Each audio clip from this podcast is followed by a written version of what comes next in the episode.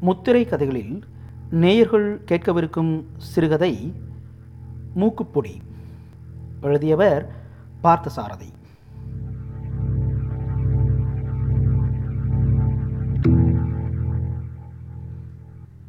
ரோஜா மலரே ராஜகுமாரி ஆசை கிளியே அழகிய ராணி அருகில் வரலாமா? அடடா என்ன பாட்டு? என்ன ரசனை? என்னமா பாடுறான்? பின்றான்யா அப்படியே மனசை சொடுக்கு போட வைக்கிறான்னு சொல்லிண்டே கூரை மேலே இருக்கிற மடித்த வாழை மட்டையை பதுசாக உருவினார் பாலு தாத்தா. அந்த காலத்து எஸ்எல்சி பெயில் யார் கையையோ காலையோ பிடிச்சு அவள் அப்பா தபால் ஆபீஸில் வேலை வாங்கி கொடுத்துட்டார். இப்போது ரிட்டையர்ட் போஸ்ட் மாஸ்டர் லைஃப்பை என்ஜாய் பண்ணுற கலக்கல் மன்னன். மூக்குப்பொடி பிரியன். சாரி வெறியன். ஆமாங்க கிட்டத்தட்ட பொடி உறிஞ்சி உறிஞ்சியே மூக்கு பீரங்கி கணக்காக ஆயிடுத்துன்னா பார்த்துக்குங்க வாழை மட்டையை மெதுவாக பிரித்தார் அதில் நன்னா ஆக்காட்டி விரல் நீளத்துக்கு பொடியை எடுத்து சர்ருன்னு ஒரு உறிஞ்சு பாதி பொடி காலி. இன்னொரு பக்கம் மூக்கில் ஒரு சர் பொடி போச்சு. போயிந்தே போயே போச்சு. சூ மந்திரகாலின்னு கை உதறிட்டு மூக்கை கொஞ்சம் அட்ஜஸ்ட் பண்ணிட்டு ஆயா ஈஸி சேரில் சாஞ்சுண்டார் அன்றைக்கி பேப்பரை ஒரு புரட்டு புரட்டினார். மூக்கு பொடி ஸ்மெல்லையும் தாண்டி மைசூர் பாக்கு வாசனை. கிழவி இன்னைக்கு என்ன பண்ணுறா டிசைன் டிசைன்னா ஏதேதோ பண்ணுறா ஆனால் சூடாக தந்தா என்னென்னு மனசில் சாபம் விட்டுண்டே அடியே பனாரஸ் பாமா என்னமோ பண்ணுறியே அதில் ரெண்டு தட்டில் போட்டுண்டு அப்படியே சூடாக ஒரு லோட்டா நிறைய நுரையோட சும்மா தழும்பு தழும்பு காப்பியோட வாயேன். நாக்குள்ளா நம நமன்னுதுன்னார். என்ன? இன்னைக்கு ராஜா எங்கேயும் நகரில் போலையே. அதிகாரம் களை கட்டுறதுன்னா பாமா பாட்டி. பாமா பாட்டி அந்த காலத்து எஸ்எல்சி தான் ஆனால் பாஸ் என்ன? பொண்ணாக பிறந்துட்டதால மேலே படிக்க வைக்கல. சொந்தக்கார பையன்னு தாத்தாக்கு கட்டி வச்சுட்டா. பாட்டி தான் எல்லாம். சங்கீத ஞானம் அபாரம்.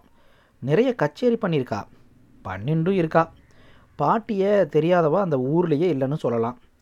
தாத்தா ஒரு வகையில் வீட்டோட மாப்பிள்ளை. இல்லடி பாமு இன்னைக்கு தயிர் சாதம் தனியாசலம் வரேன்னா அதான் தனியாசலம் தாத்தாவோட பால்ய சிநேகிதன். அவள் தான் தாத்தாவுக்கு பொடி சப்ளை. அதோ வாரான். வாடா வாடா. காப்பி சாப்பிட்றியா பாமு? இன்னொரு காப்பின்னு சொல்லிண்டே தனியாசலத்தோட கையை பார்த்தார். தனியாசலம் வெறும் கையோடு இருக்கிறத பார்த்துட்டு என்னடா தனியா? என்ன ஆச்சு வஸ்து? மூக்குப்பொடி எங்கேன்னு ரொம்ப பதட்டமாயிட்டார் தாத்தா. சாரிடா பாலு இனிமேல் நான் வாங்கி தர மாட்டேன் பாமா ஸ்ட்ரிக்டாக சொல்லிட்டா. இனி நான் வாங்கி தர மாட்டேன் போடா மடையா அவ யாருடா சொல்கிறது நான் உன் சிநேகிதன் நான் சொல்கிறேன் வாங்கிட்டு வாடான்னா வாடவா நட்புக்கு மரியாதை இல்லையா? ஆ ஊன்னு குதிச்சார் தாத்தா. மன்னிச்சுக்கோடா இனி முடியாதுன்னுட்டு நடையை கட்டினார் ரத்தனியாசலம் தாத்தாக்கு மூக்கு புடைக்க ஆரம்பிச்சுது. கண்ணில் கோபம் செவ செவன்னு கண்ணே வெளியில் வந்து விழுந்துடுறது போல் ஆயிடுத்து. பாமா உன் ஆட்டம் அதிகமாகிடுத்து அடக்க வேண்டிய நேரம் வந்துடுது மயிலே மயிலேன்னா இறகு போடுமா? அடே பாமா இது வரைக்கும் பாதி பாலுவை தான் பார்த்துருக்க. இனி மீதி பாலுவை பார்க்கத்தான் போகிறேன் என்ன ஒரு அராஜகம்? பொடி போடக்கூடாதுன்னு சொல்ல இவ யாருன்னு கேட்குறேன் பொடியை பற்றி அவளுக்கு என்ன தெரியுண்ணே நாசிக்கா சூரனம் புருஷ லட்சணம். தெரியுமா அவளுக்கு? அடியே பாமா உன்னை என்ன செய்கிறேன்னு பாருன்னு மனசுக்குள்ளாரையே சபதம் போட்டார் பாலு தாத்தா தனி ஒரு மனிதனுக்கு பொடி இல்லையெனில் இந்த ஜகத்தினை எரித்திடுவோம். சேச்சா இந்த ஜகத்தில் தானே பொடிக்கடை பரம கடையும் இருக்குது ஐயையோ அவசரப்பட்டு கொளுத்திருப்போம்.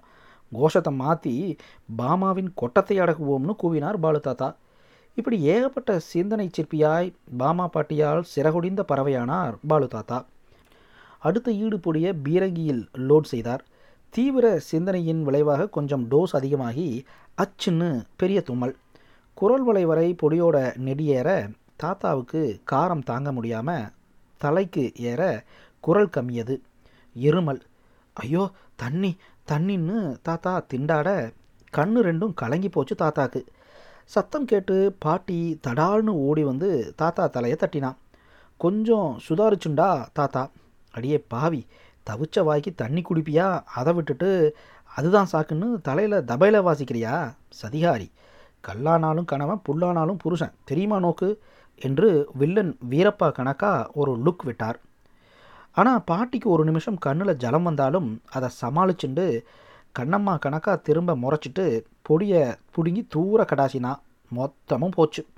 கடங்காரி ஆம்பளை சாபம் பொல்லாது. எவ்வளோ அற்புதமான பொடி தெரியுமா? அது மனுஷனோட ஆறாவது கண்ணை துறக்கிற மணி ஔஷதம். தெரியுமாடி நோக்கு? ஐயோ போச்சே போச்சே. பொடி அத்தனையும் வீணா போச்சே. என்ன பண்ணுவேன்? அடியே தயிர் சாதம். அடே படுவாவி அடே மாமா கேள்வி உன்னை என்ன பண்ணுறேன் பாருன்னு விருன்னு தோளில் துண்டை போட்டுக்கிட்டு வாசலை நோக்கி போனார். கதவை நோக்கி போனவர் சட்டுன்னு பொறிதட்ட தன் கிட்ட பொடி வாங்கக்கூட காசு இல்லைன்னு தன் இல்லாமையை யோசிச்சுட்டு தடாலடியாக பாட்டியை பார்த்தார். அடியே பாமு நமக்குள்ளே சண்டை வர்றது சகஜம்தானடி. நீ எதுக்கு வேணான்னு சொல்கிற எல்லாம் என் நல்லதுக்கு தானே. எனக்கு தெரியாதா? என் கண்ணுக்குட்டி குட்டி செல்லன்னு பிட்ட போட்டார். சரி பாமா கண்ணு காய்கறி வாங்கன்னு முன்னு சொன்னியே. என்னென்ன வேணும்னு சொல்லு. டக்குன்னு போயிட்டு சட்டுன்னு வந்துடுறேன். எல்லாம் கண்ணுமிக்கிற நேரத்தில் படார் படார்னு நடக்கும் பார். அப்புறம் நோக்கு ஆற்றுல நிறைய வேலை இருக்குமோ இல்லையோ? சட்டு புட்டுன்னு பணத்தை கொடுன்னு ஒரு கண்ணால் பாட்டியை பார்த்தார். அப்படியே ஒரு நாலனாவை கொடுத்தனா கொஞ்சோண்டு பொடி மட்டும் வாங்கிட்டு வந்துடுவேன் யோசிக்காத அப்புறம் அந்த சனியனை கையால் கூட விட மாட்டேன். செல்லம்லன்னு நெருஞ்சார். லைட்டாக சிரிச்சுண்டு மெதுவாக ஒரு பாட்டை அவிழ்த்து விட்டார். பாமா உனக்கு கோபமாகாதடி கள்ளி ஆகாதடின்னு தன்னோட கட்ட குரலில் தனக்கும் பாட வரும்னு சங்கீதம் கிட்டப்பா கணக்கா பாட கழுத வருதோ இல்லையோ பாட்டிக்கு சிரிப்பு வந்தது. தாத்தா அப்பாவியா முகத்தை வச்சுண்டு பாமு பாமு குட்டி பாமுன்னு சொல்ல பாட்டிக்கு அலறதா சிரிக்கிறதான்னு தெரியல. சின்ன குழந்த போல குழஞ்சதை பார்க்க சகிக்கலை. வாசலில் மாமின்னு ஒரு குரல். தாத்தாக்கு அறக்க காய்ச்சி காதில் கொட்டினா போல இருந்தது. வந்துட்டா காம்போதி. கனகா பாட்டி. இவ காம்போதியா கபோதியா? கான குரல்வள்ளின்னு இவளுக்கு ஒரு பட்டம் வேற. நானாக இருந்தால் வெண்கல கடையில் நுழைஞ்ச அண்டான்னு வச்சுருப்பேன். காத்தால் கத்துற காக்கா கூட காக்கான்னு அழகாக கத்தும். இவ கத்துனா கருணை கொடூரம்னு மனசுக்குள்ளாரவே சபிச்சார் தாத்தா. கனகா பாட்டி பக்கத்தாத்துல குடியிருக்கிறா. பாமா பாட்டிக்கு ஜால்ரா சைடு ஒத்து எல்லாம். மொத்தத்தில் பாட்டிக்கு செக்ரட்டரி மாதிரி. பாட்டிக்கு சப்போர்ட் பண்ணுறதால கனகாவை சுத்தமாக தாத்தாக்கு பிடிக்காது. வாடி கனகா உன்னை தான் எதிர்பார்த்துட்டே இருந்தேன். ரெடியான்னா அப்பாமா பாட்டி. ஓ அப்போவே ரெடின்னு கண்ணை சிமிட்னா கனகா. சரி சரி நீங்கள் போய் மாடியில் துணியெல்லாம் எடுத்து வச்சுட்டு முடிஞ்சால் மடித்து அலமாரியில் அடிக்கிடுங்கோ. தொட்டியில் தண்ணி பிடிச்சி வச்சுடுங்கோ. ஆற்றை சுத்தமாக தொடச்சி க்ளீனாக வச்சுடுங்கோ. என்ன நான் சொல்கிறது காதில் விழுறதான்னு லேசாக அதட்டினா போல் சொன்னா பாமா பாட்டி. அப்படியே வண்ணானுக்கு போட்ட துணி வரும் வாங்கி வச்சுருங்கோ நான் சத்த துணி கடை வரைக்கும் போயிட்டு வாரேன். சொன்னது புரிஞ்சுதான்னா பாட்டி. ஆ புரிஞ்சுது புரிஞ்சுதுன்னு தலைவி எதுக்கு போகிறீங்கன்னு தெரிஞ்சுக்கலாமான்னு நெக்கலாக தாத்தா கேட்க அதை காதில் வாங்கிக்காம கனகா கடையில் ஆயிரம் ரூபாய்க்கு புதுப்பட்டு சேலை வந்திருக்குன்னு கடைக்காரன் சொன்னான். தெரியுமா? பதினொன்னா வாங்கிட்டணும். மாமி நேக்குன்னா கனகா. அசடு நோக்கு சேர்த்து தாண்டி வரவாளுக்கு ஜம்முன்னு கொடுக்கணும். நல்ல கலராக செலக்ட் பண்ணணும். பைசா முக்கியம் இல்லை புரிஞ்சுதான்னு காரில் ஏறினான். பாமா பாட்டியும் கனகா பாட்டியும். என்னது? ஆயிரம் ரூபாய்க்கு சேலையா? தாத்தாக்கு கோபம் கோபமாக வந்தது. அடியே கிழவி யாருக்கோ ஆயிரம் ரூபாய்க்கு சேலை நேக்குன்னு கண்ணு ரெண்டு புடைக்க மூக்கு சர்ருன்னு ஒரு தடவை விரிஞ்சு எழுந்தது. கடகடவென பல்ல கடிச்சுண்டே ஒரு ஆழமாக மூச்சை இழுத்து கழுத்தை சுளித்தார் அதுவும் பாழா போன கேடுகெட்ட கனகாவுக்கும் சேர்த்தான். கனகாபாவை கடங்காரி கரகாட்டக்காரி இல்லை இல்லை கம்பங்கூத்தாடி. பின்ன பாரேன் பாட்டி சொல்கிறதுக்கும் எல்லாம் என்னமா ஆடுறா?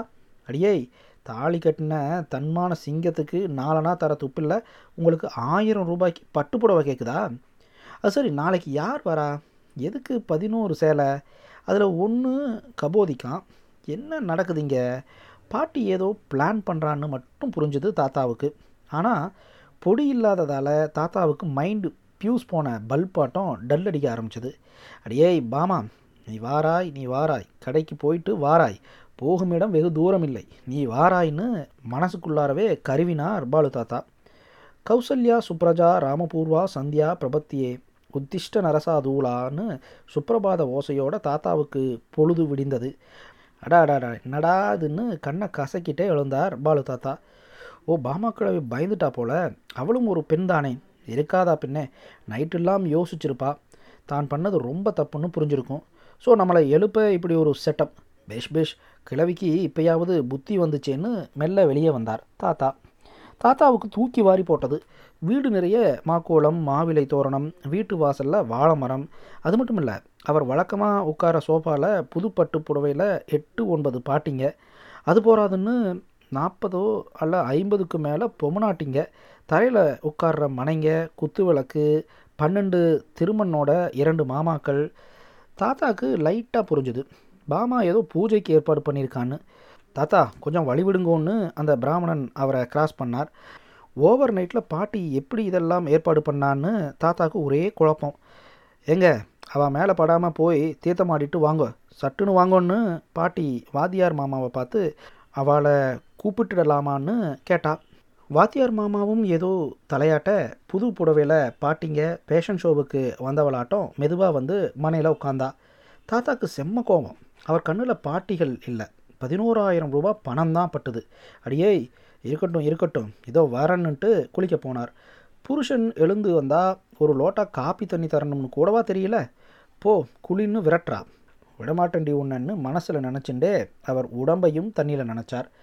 சத்த நேரத்தில் மாப்பிள்ளை கணக்காக வெளிவந்த தாத்தாவை பாமா பாட்டி கூப்பிட்டு இதோ பாருங்கண்ணா இன்னைக்கு வெள்ளிக்கிழமை.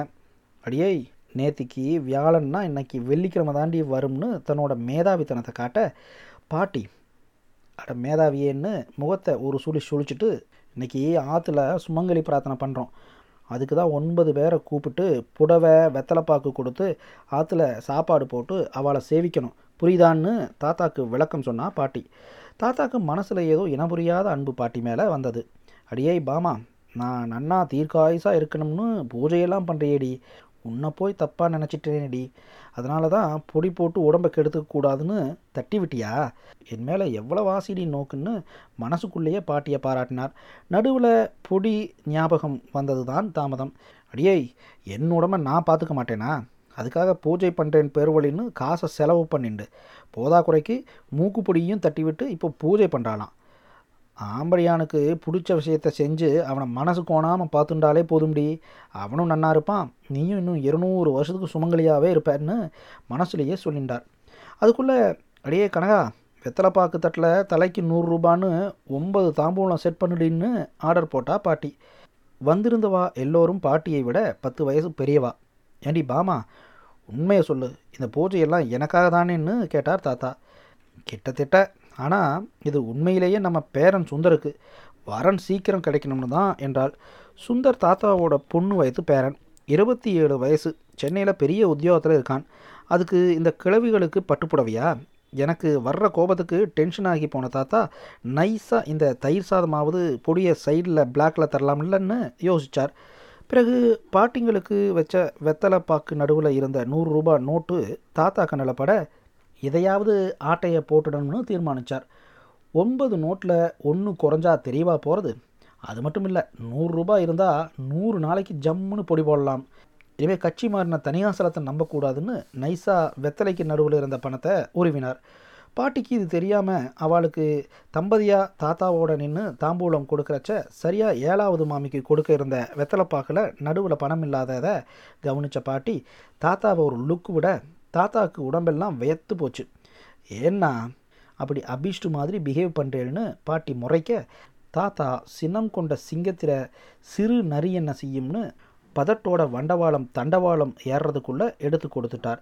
தாத்தாக்கு மாட்டிக்கிட்டோமேன்னு அவமானமாக போயிடுது சாரி பாமுன்னு நெளிஞ்சார் ஏன்னா இப்படி பண்ணுறேன் சுமங்கலியை பூஜிச்சா அவள் ஆசீர்வாதம் பண்ணால் மகாலட்சுமியே அனுகிரகிச்ச மாதிரின்னா? அவள் ஆசீர்வாதத்தில் நாம் நம்ம தலைமுறையே சேமமாக இருப்போம். நம்ம பேரனுக்கு நல்ல இடத்துல பொண்ணு கிடச்சி அவனும் சந்தோஷமாக இருக்கணும்ல?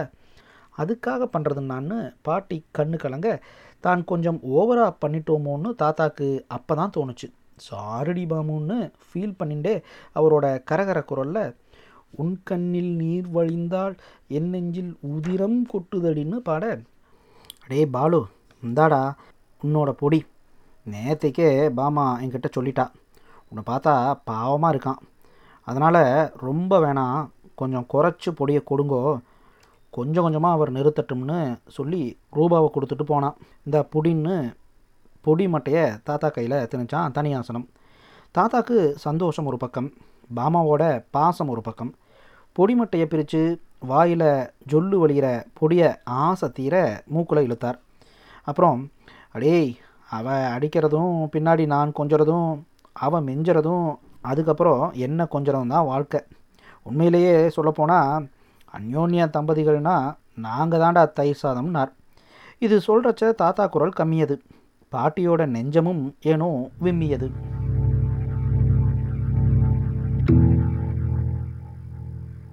நேர்கள் இதுவரை கேட்டது மூக்குப்பொடி சிறுகதை. எழுதியவர் பார்த்தசாரதி.